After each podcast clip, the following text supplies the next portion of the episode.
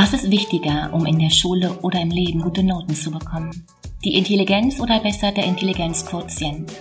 Oder ist es Selbstbewusstsein? Man könnte auch vielleicht sagen Selbstüberschätzung. Klar, darüber kann man sicher streiten, denn jeder von uns kennt jemanden, der oder die mehr von ihrer Überzeugung lebt, also von dem, was sie tatsächlich anzubieten haben, oder? Willkommen zu einer neuen Podcast-Folge Unsichtbar war gestern. Erfolgreich fühlen, denken und handeln, denn Erfolg ist eben keine Glückssache. Mein Name ist Katrin Kreis und dieser Podcast ist für Frauen, die, die ihre Ziele durch eine neue Denkweise und mit mehr Mut und Leichtigkeit erreichen wollen. Was ist wichtiger, Intelligenz oder Selbstbewusstsein? Studien belegen, dass Lebenserfolg und die gemessene Intelligenz nicht unbedingt etwas miteinander zu tun haben. Nein, andere Faktoren sind hier viel entscheidender. Erfolg kommt nicht vom Wünschen allein, eher von langfristigen und konsequenten Verfolgen der persönlichen Ziele. Bedeutet, hierzu musst du in der Lage sein, negative Impulse zu dämpfen, Belohnungen hinauszuschieben, positive Gefühle wie Hoffnung, Begeisterung und Zuversicht mobilisieren. Also, was Sportler, Musiker oder Schachgroßmeister gemeinsam haben, ist die Fähigkeit, sich selbst einer, einem schonungslosen Training zu unterwerfen. Und dass manche Kinder bereits Meister in ihrer Impulskontrolle sind, das haben Forscher bereits vor Jahren im Marshmallow-Projekt demonstriert. Du erinnerst dich bestimmt. Sie gaben jedem Kind ein Marshmallow und boten denjenigen ein zweites an, das die ersten 20 Minuten lang diesen liegen lassen konnte. Manche Kinder kapitulierten sofort vor der Versuchung. Andere überbrückten die für Kinder lange Zeit der Impulskontrolle mit, mit Selbstgesprächen oder, oder indem sie sich die Augen zuhielten oder indem sie sangen. Weniger bekannt ist, zwölf Jahre später wurden die inzwischen Teenager wieder aufgesucht. Die beherrschteren Kinder von damals erwiesen sich als junge Erwachsene selbstbewusster, sozial kompetenter und auch als bessere Schüler. In anderen Worten, der Gravitationsaufschub. Und das ist ein Begriff, der kommt aus der Psychologie und bedeutet, dass eine Belohnung für ein Verhalten nicht sofort, sondern verzögert erfolgt. Also du verzichtest auf eine sofortige Belohnung, um stattdessen eine viel größere Belohnung in der Zukunft zu erhalten. Der Gravitationsaufschub erwies sich als Vorhersagefaktor für Lebenserfolg. Wie immens das dich und mich, also uns, motivieren kann, beweisen diese und ganz andere Studien.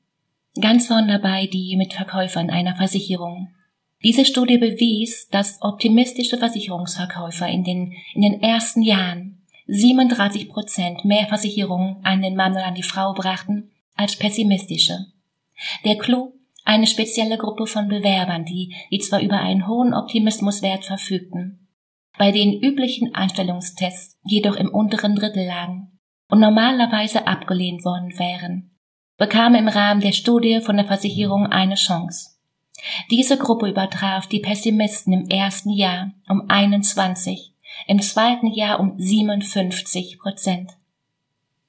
Was das bedeutet? Aktives Gefühlsmanagement, Aufbau von Optimismus und Vertrauen in, in die eigenen Fähigkeiten, es zu schaffen oder einfach zu lernen, sind offensichtlich die Haupterfolgskriterien.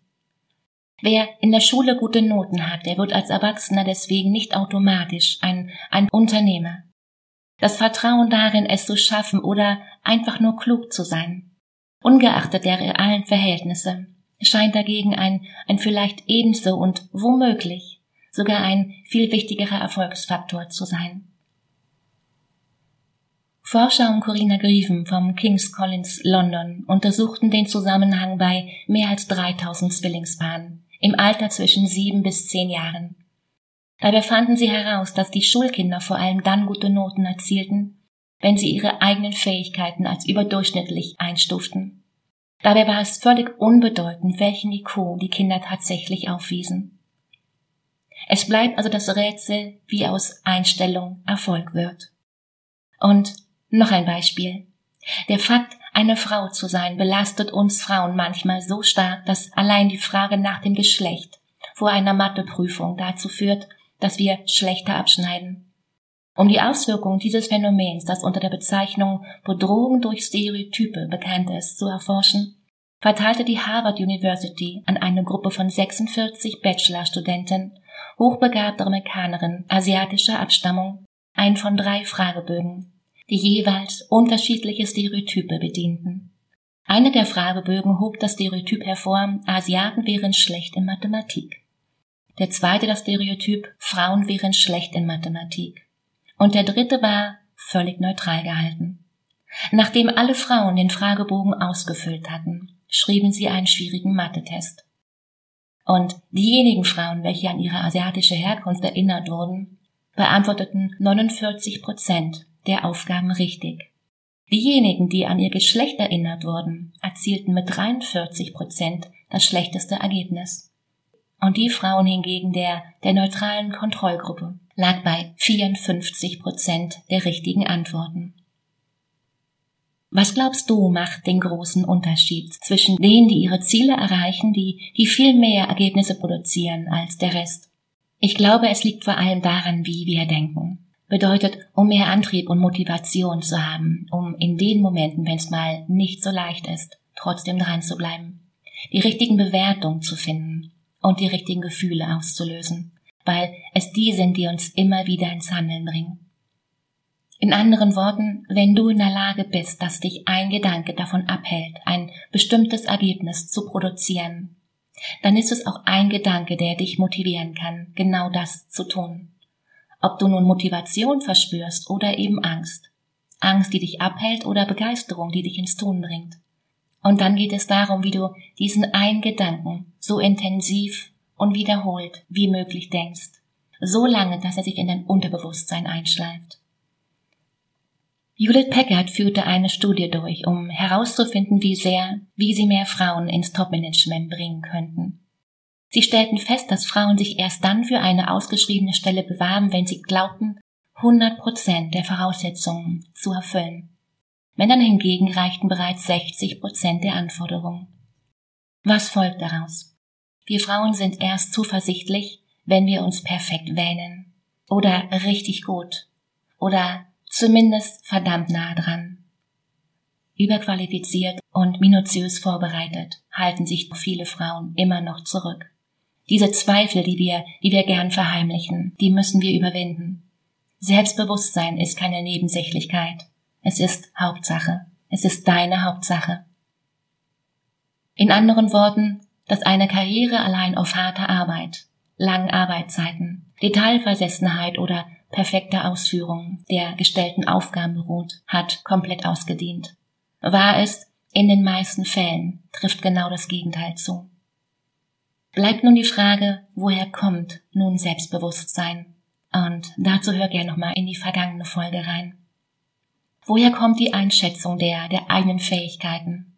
Ist es das Umfeld, die Eltern, die, die Freunde, die uns nur lange einflüstern, dass wir überragend oder eben das Gegenteil sind? Oder ist es die Zuversicht in, ins eigene intellektuelle Vermögen? Ein, ein grundsätzliches Merkmal der Persönlichkeit? Oder liegt es ganz einfach in unseren Genen? Die vorläufige Wahrheit fanden die Psychologen irgendwo in der Mitte. Aktuell ist man sich einig, Selbstbewusstsein ist etwa zur Hälfte angeboren und zur anderen Hälfte eine Folge unserer Umwelteinflüsse, der wir jederzeit in jedem Moment ausgesetzt sind.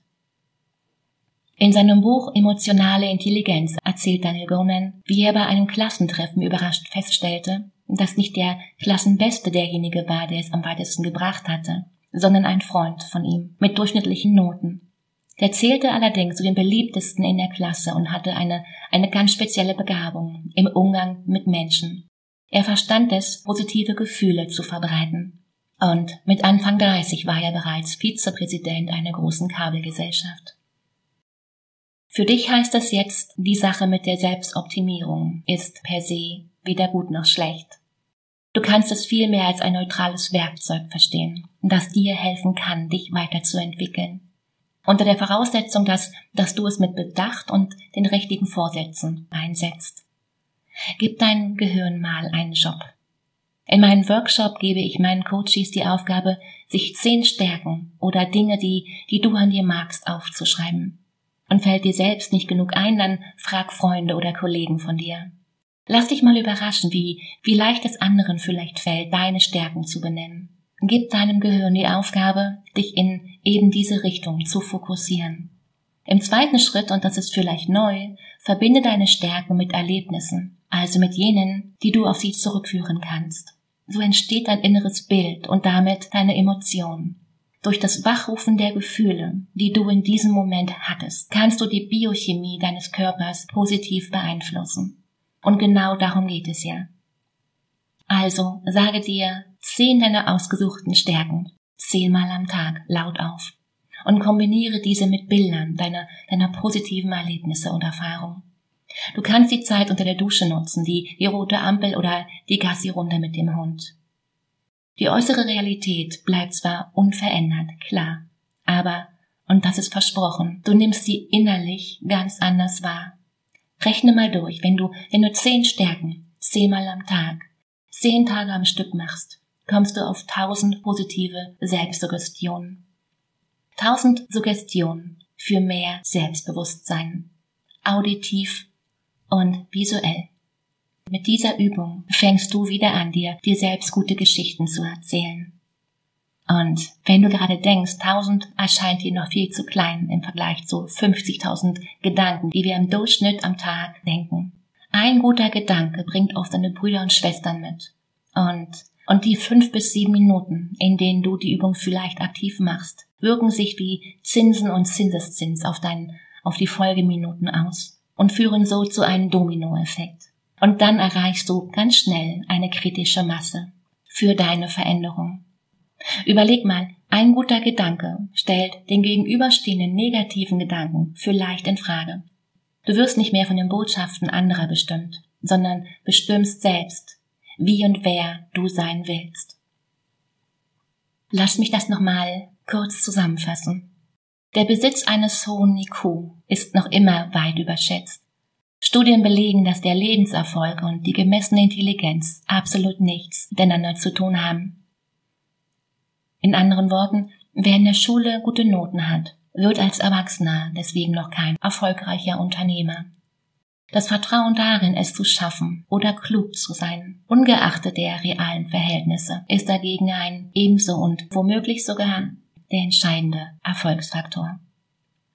Wenn du dich gerade fragst, was macht ein Coach? Ein Coach stellt dir die richtigen Fragen. Das ist deine Abkürzung und Herausforderung in einer Person. Ein Coach ist jemand, den du dir leistest, deine Muster zu verstehen und deine Komfortzone zu vergrößern und dein Leben bewusster zu gestalten. Ein Coach ist jemand, der das Licht anmacht. Und mehr zu mir, zu meiner Arbeit als Mindset Coach findest du auf meinem Profil Katrin Kreis, auf Instagram, auf Facebook oder ganz klassisch auf www.katrinkreis.com. Und wenn du das Gefühl hast, wenn, wenn dich das gerade anspricht, dann und wirklich achte hier mal auf dein Gefühl, nicht auf deinen Kopf, der, der dir hier wieder sagen will, ja, aber, dann melde dich bei uns. Wir schauen dann gemeinsam, wo du gerade stehst und wie kann ich dich hier unterstützen? Kann ich dich überhaupt unterstützen? Es geht darum, mehr zu wollen und mehr zu erreichen. Mehr als normal, viel mehr. Und es geht darum, jetzt ins Tun zu kommen. Nicht morgen, nicht übermorgen. Denn, denn dann wird daraus schnell wieder ein irgendwann. Wenn du sagst, mache ich erst wenn dann, dann machst du es nie. In diesem Sinne, mach dir eine unglaublich schöne Woche. Mach dir Freude. Katrin.